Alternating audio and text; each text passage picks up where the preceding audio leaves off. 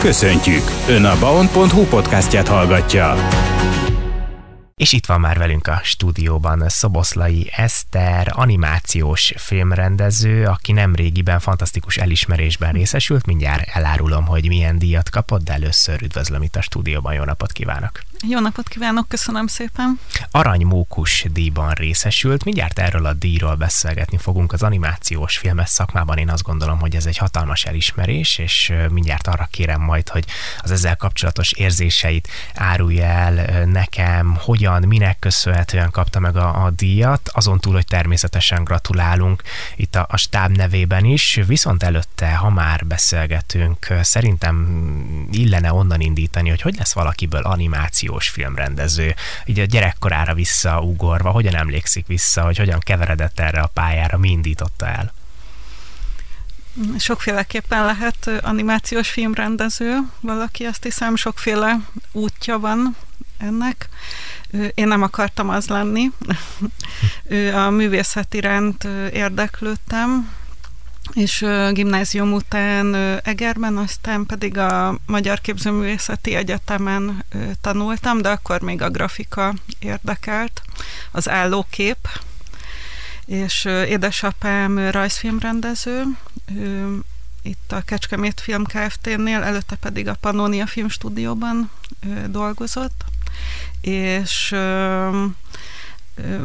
benne voltam az animáció világában, mint gyerek, sok mindent láttam, ahogy dolgoznak, de valahogy akkor még nem érintett meg ez a lehetőség, hogy mozgóképet készítsek.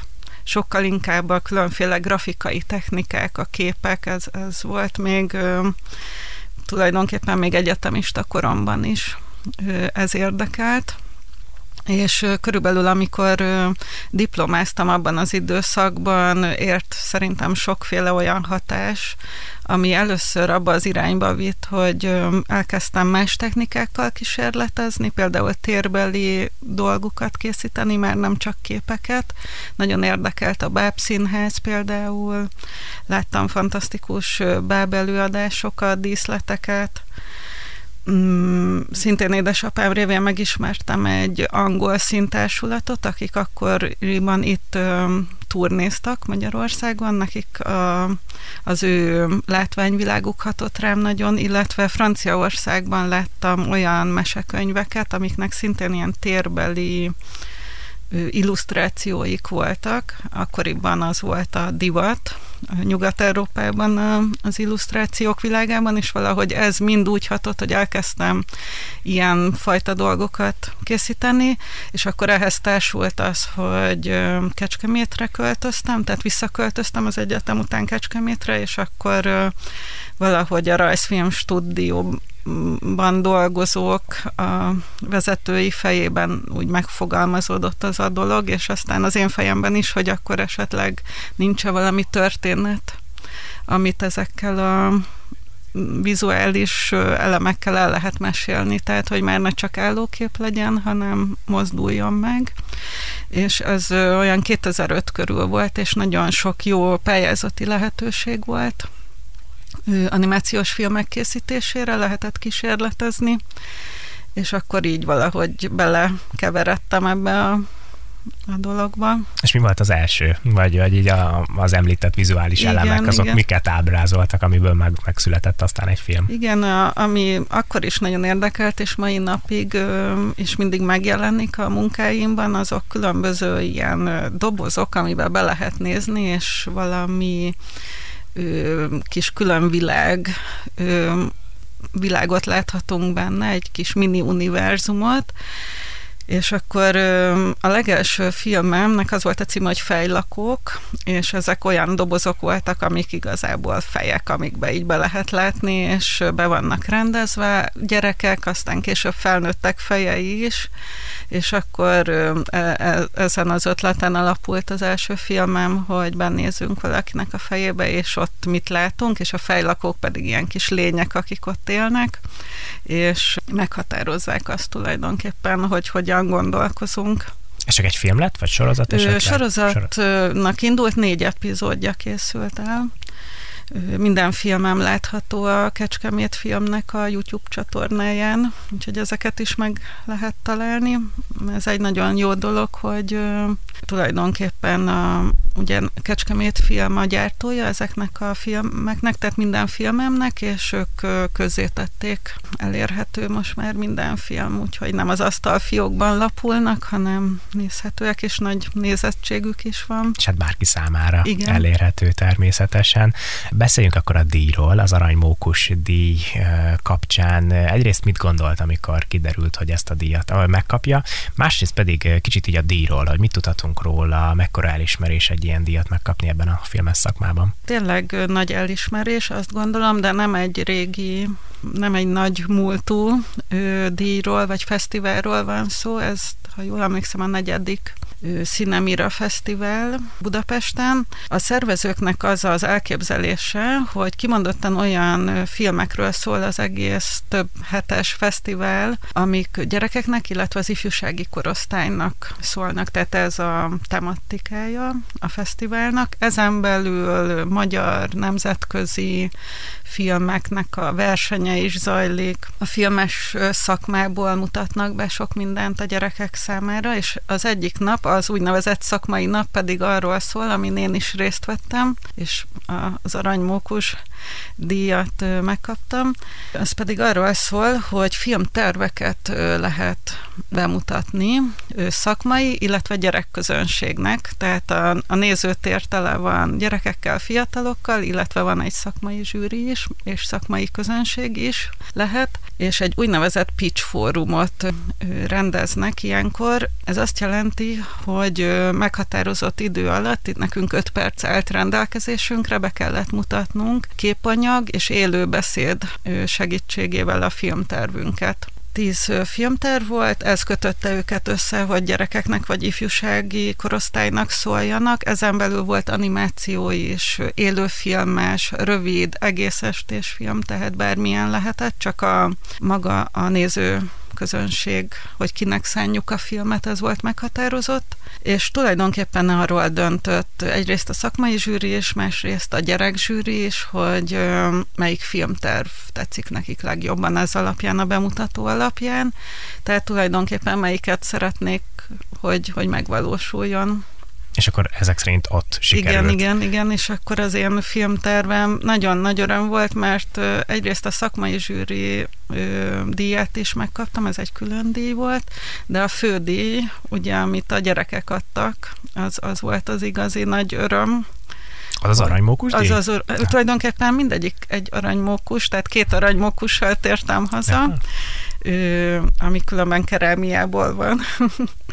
Ilyen aranyszínű kerámia, nagyon helyes, és tehát a szakmai zsűritől is kaptam egyet, de ezt külön díjnak nevezik, és akkor a, ennek a szakmai napnak a fő díjáról a, a gyerek zsűri dönt, akik nagyon lelkesek voltak, és én pedig nagyon meghatódtam, hogy nekem adták.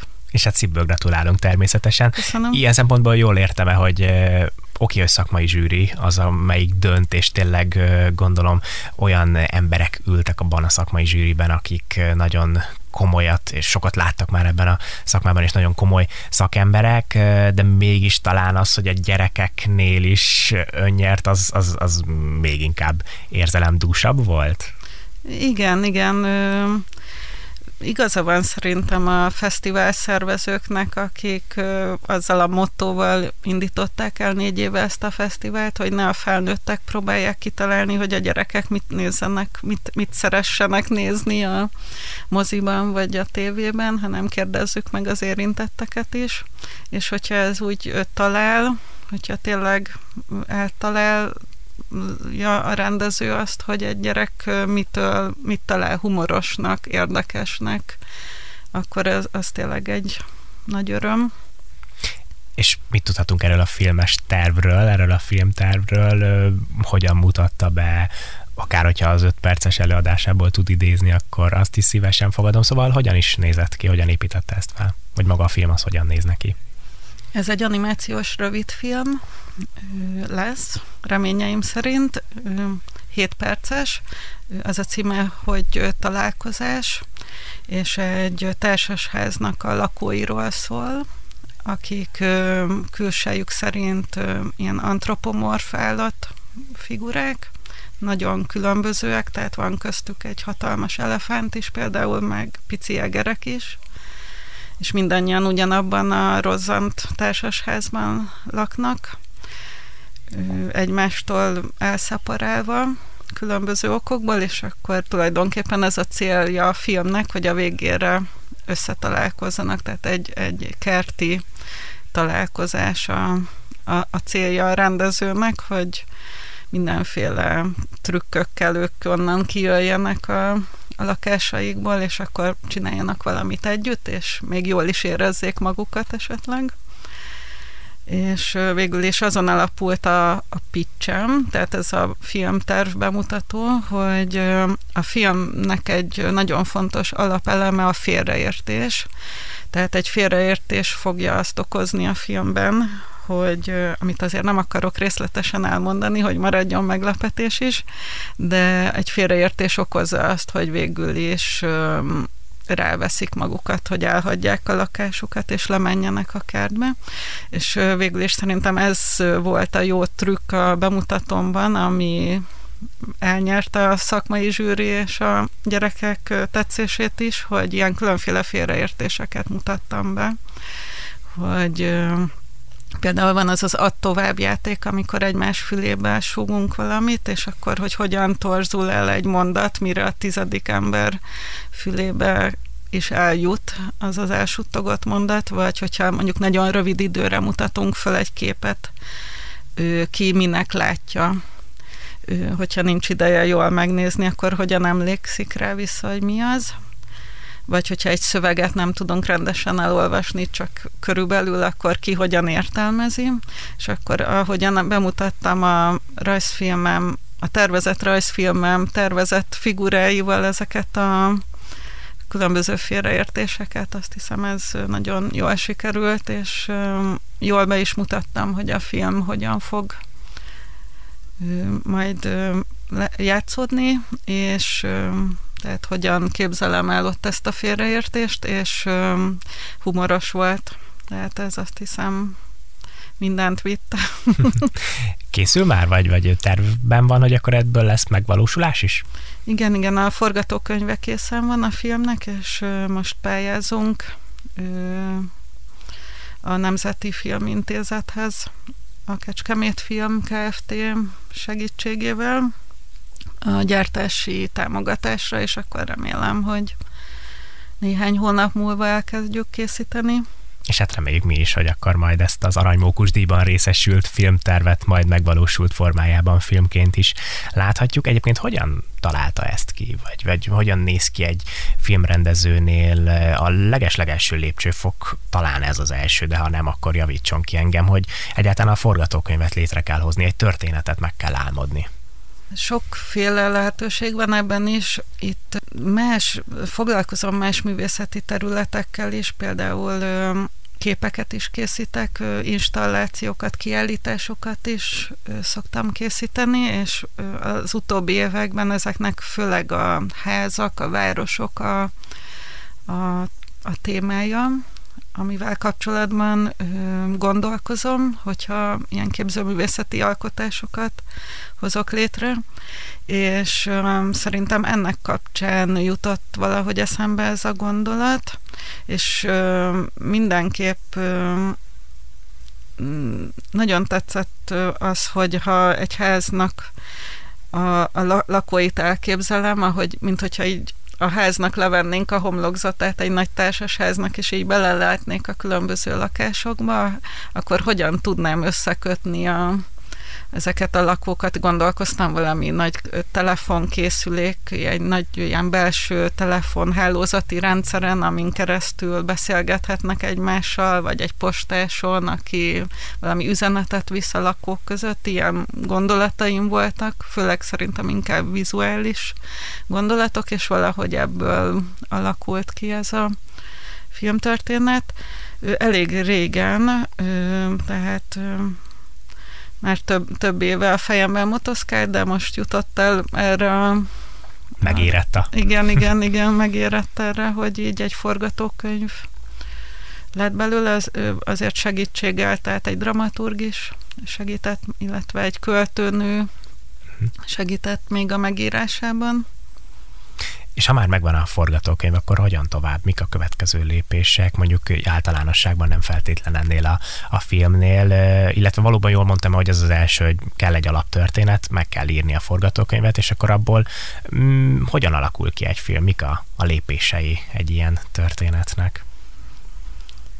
Mm, el szoktuk készíteni utána a, azt a fajta nevezhetjük szerintem egy ö, időben lejátszódó forgatókönyvnek is az animatikot, amikor már a, akár a forgatókönyv képeit is használhatjuk hozzá, de berakjuk egy idősávba, hogy lássuk azt, hogy mondjuk ez a 7 perc hogyan fog lezajlani, melyik jelenetre mennyi idő lesz, én, én legalábbis ezt a lépést szoktam a forgatókönyv után elkészíteni, hogy lássam, hogy milyen a ritmusa a filmnek a forgatókönyv elképzelése alapján, és akkor ilyenkor változtatok rajta, hogyha mondjuk valamelyik rész túl hosszúnak tűnik, vagy túl rövidnek, vagy kiderül, hogy nem tudom, a drámai ív ö, nem megfelelő így az animatik alapján, és akkor utána ö, el kell azt dönteni, hogy például a szövege a filmnek, a narráció vagy a dialóg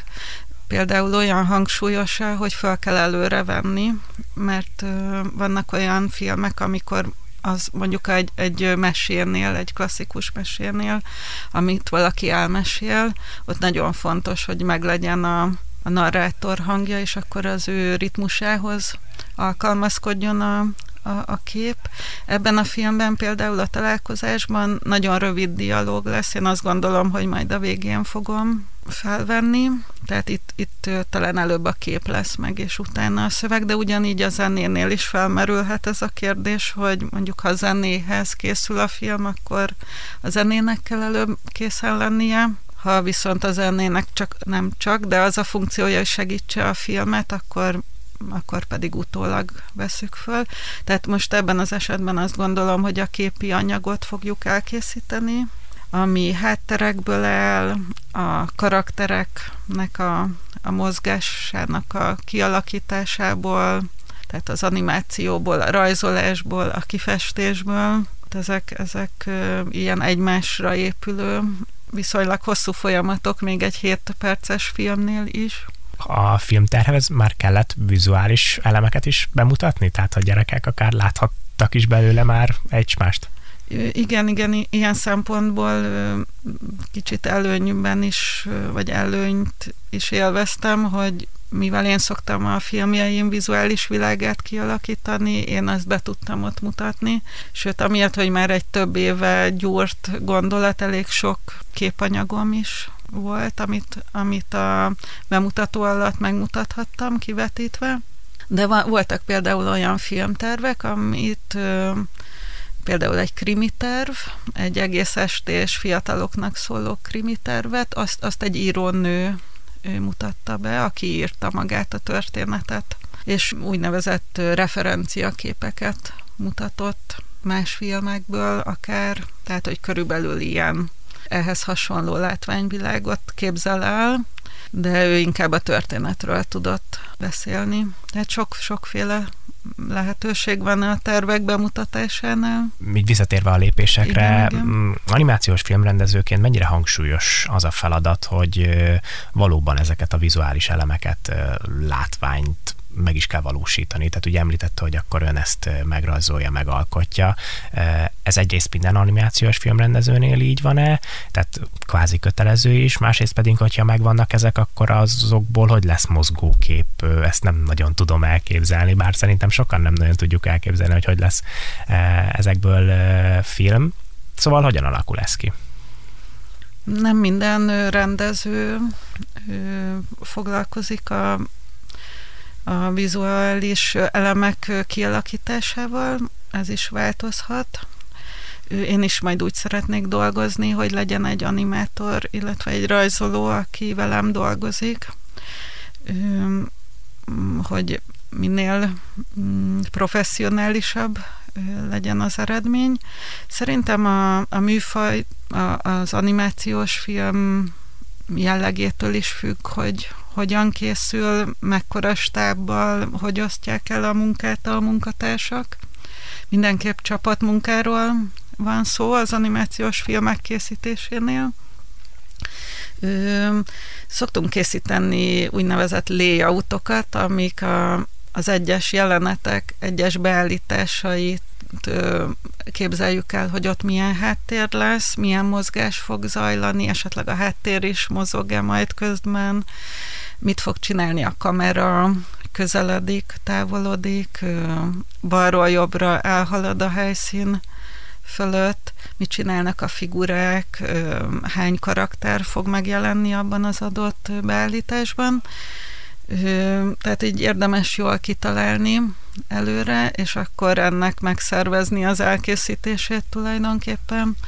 A karakterekhez szükség van karaktertervekre, ahol a, mondjuk az animátor tudja, hogy különféle nézetekből, különféle mozdulatok során, hogy néz ki mondjuk ez az elefánt, illetve azt megbeszélni, hogy milyen mozgást képzel el a rendező, hogy ő egy idősebb, egy fiatalabb elefánt, vagy lombha, vagy energikus, ezeket mind ki kell találni, és akkor egy animátornak pedig az a feladata, hogy ezt jól életre keltse, megjelenítse ezt a karaktert.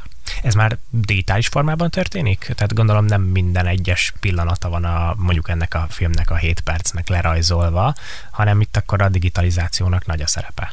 Le- lehet szerepe benne, és olyan értelemben digitális, hogy a rajzolás is már számítógépen digitális rajztábla segítségével zajlik, tehát nem papíron, de ettől függetlenül meg kell rajzolni a, a fázisait a mozgásnak, kivéve, hogyha olyan technikát talál ki a rendező, vagy az animációs rendező, a, a, vannak olyan technikák is, amikben nagy a szerepe az animációs programokban, programoknak, tehát kevesebbet kell rajzolni, és több minden mozgást rá lehet bízni egy programra. Egy ilyen klasszikusabb rajzolt karakternél, mint amik ebben a filmben is vannak, hát őket végig kell rajzolni, ahogy jönnek, mennek és lépcsőznek. Az egész folyamatot? Tehát igen, minden, igen. minden elemét le kell rajzolni. Tulajdonképpen igen, ugye ismétléseket lehet használni, ismétlődéseket, lehet használni a számítógép adta lehetőségeket, de azért meg, meg kell rajzolni. Most a fejemben meg is alakult egy ilyen kép, hogy mondjuk egy elefánt, nem biztos, hogy van ilyen jelenet, de megy fel a lépcsőn, ugye igen, ezt igen, így említette. Van. Mennyi ideig tart mondjuk egy elefántot lerajzolni az első lépcsőfokra, majd lerajzolni a másodikra, majd a harmadikra, tehát ezeket újra rajzolni, hogyan lehet segíteni a folyamatot, mondjuk a lépcső az mindig megmarad. Igen, tehát igen, igen. ezek hogyan néznek ki?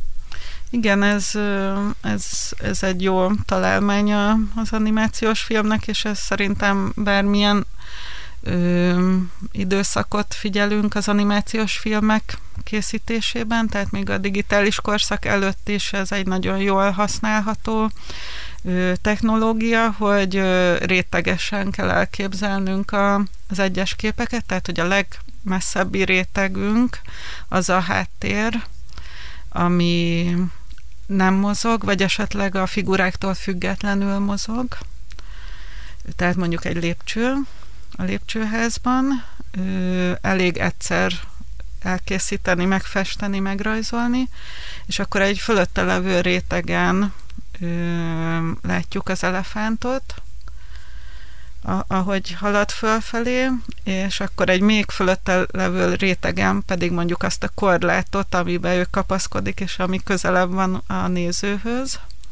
Tehát lehet így rétegesen gondolkozni, és akkor ilyenkor elég az elefánt rétegével foglalkozni. És az elefántnál is lehet például olyan trükköket bevetni, hogy úgyis, hogyha azt akarjuk kifejezni, hogy mindjárt összeesik alatta a ház, mert hogy véletlenül a legfelső lakásban lakik, persze.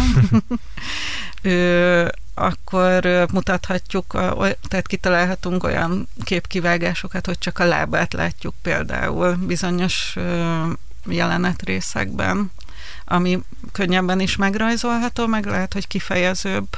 Tehát sokszor sokszor az dönt ilyen helyzetekben, nem, nem a könnyen rajzolhatóság, hanem inkább az, hogy mivel tudjuk kifejezni azt, amit szeretnénk.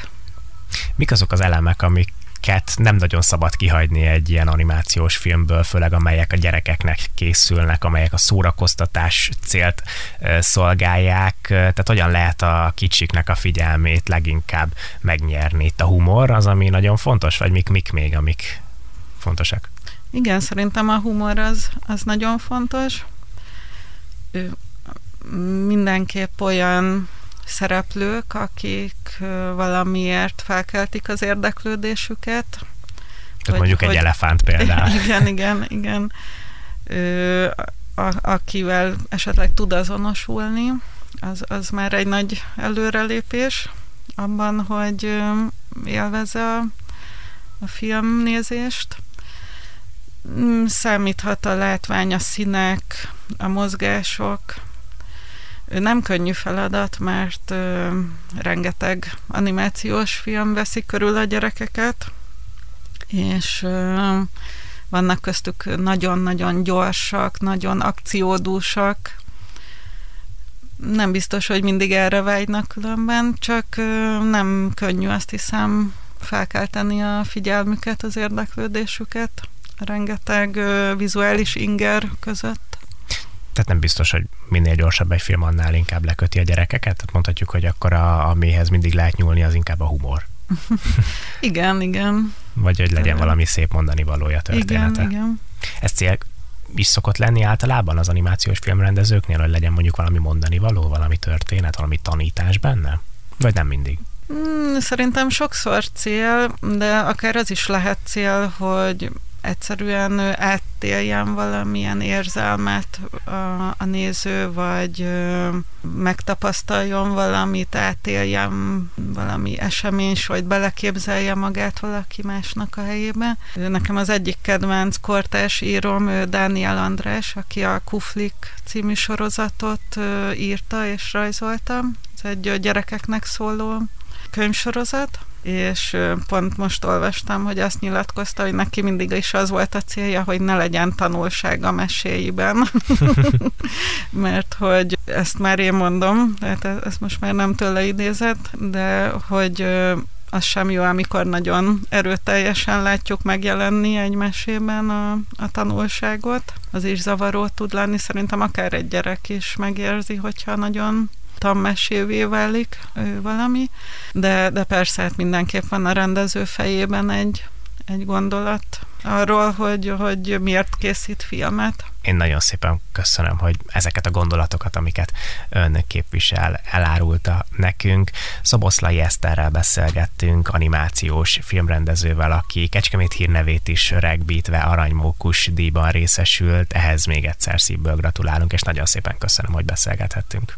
Köszönöm szépen én is. Ennyi fért bele a mai műsorunkba. Tartsanak velünk a továbbiakban is, én viszont most búcsúzom, Vizi Zalánt hallották a Viszonthallásra.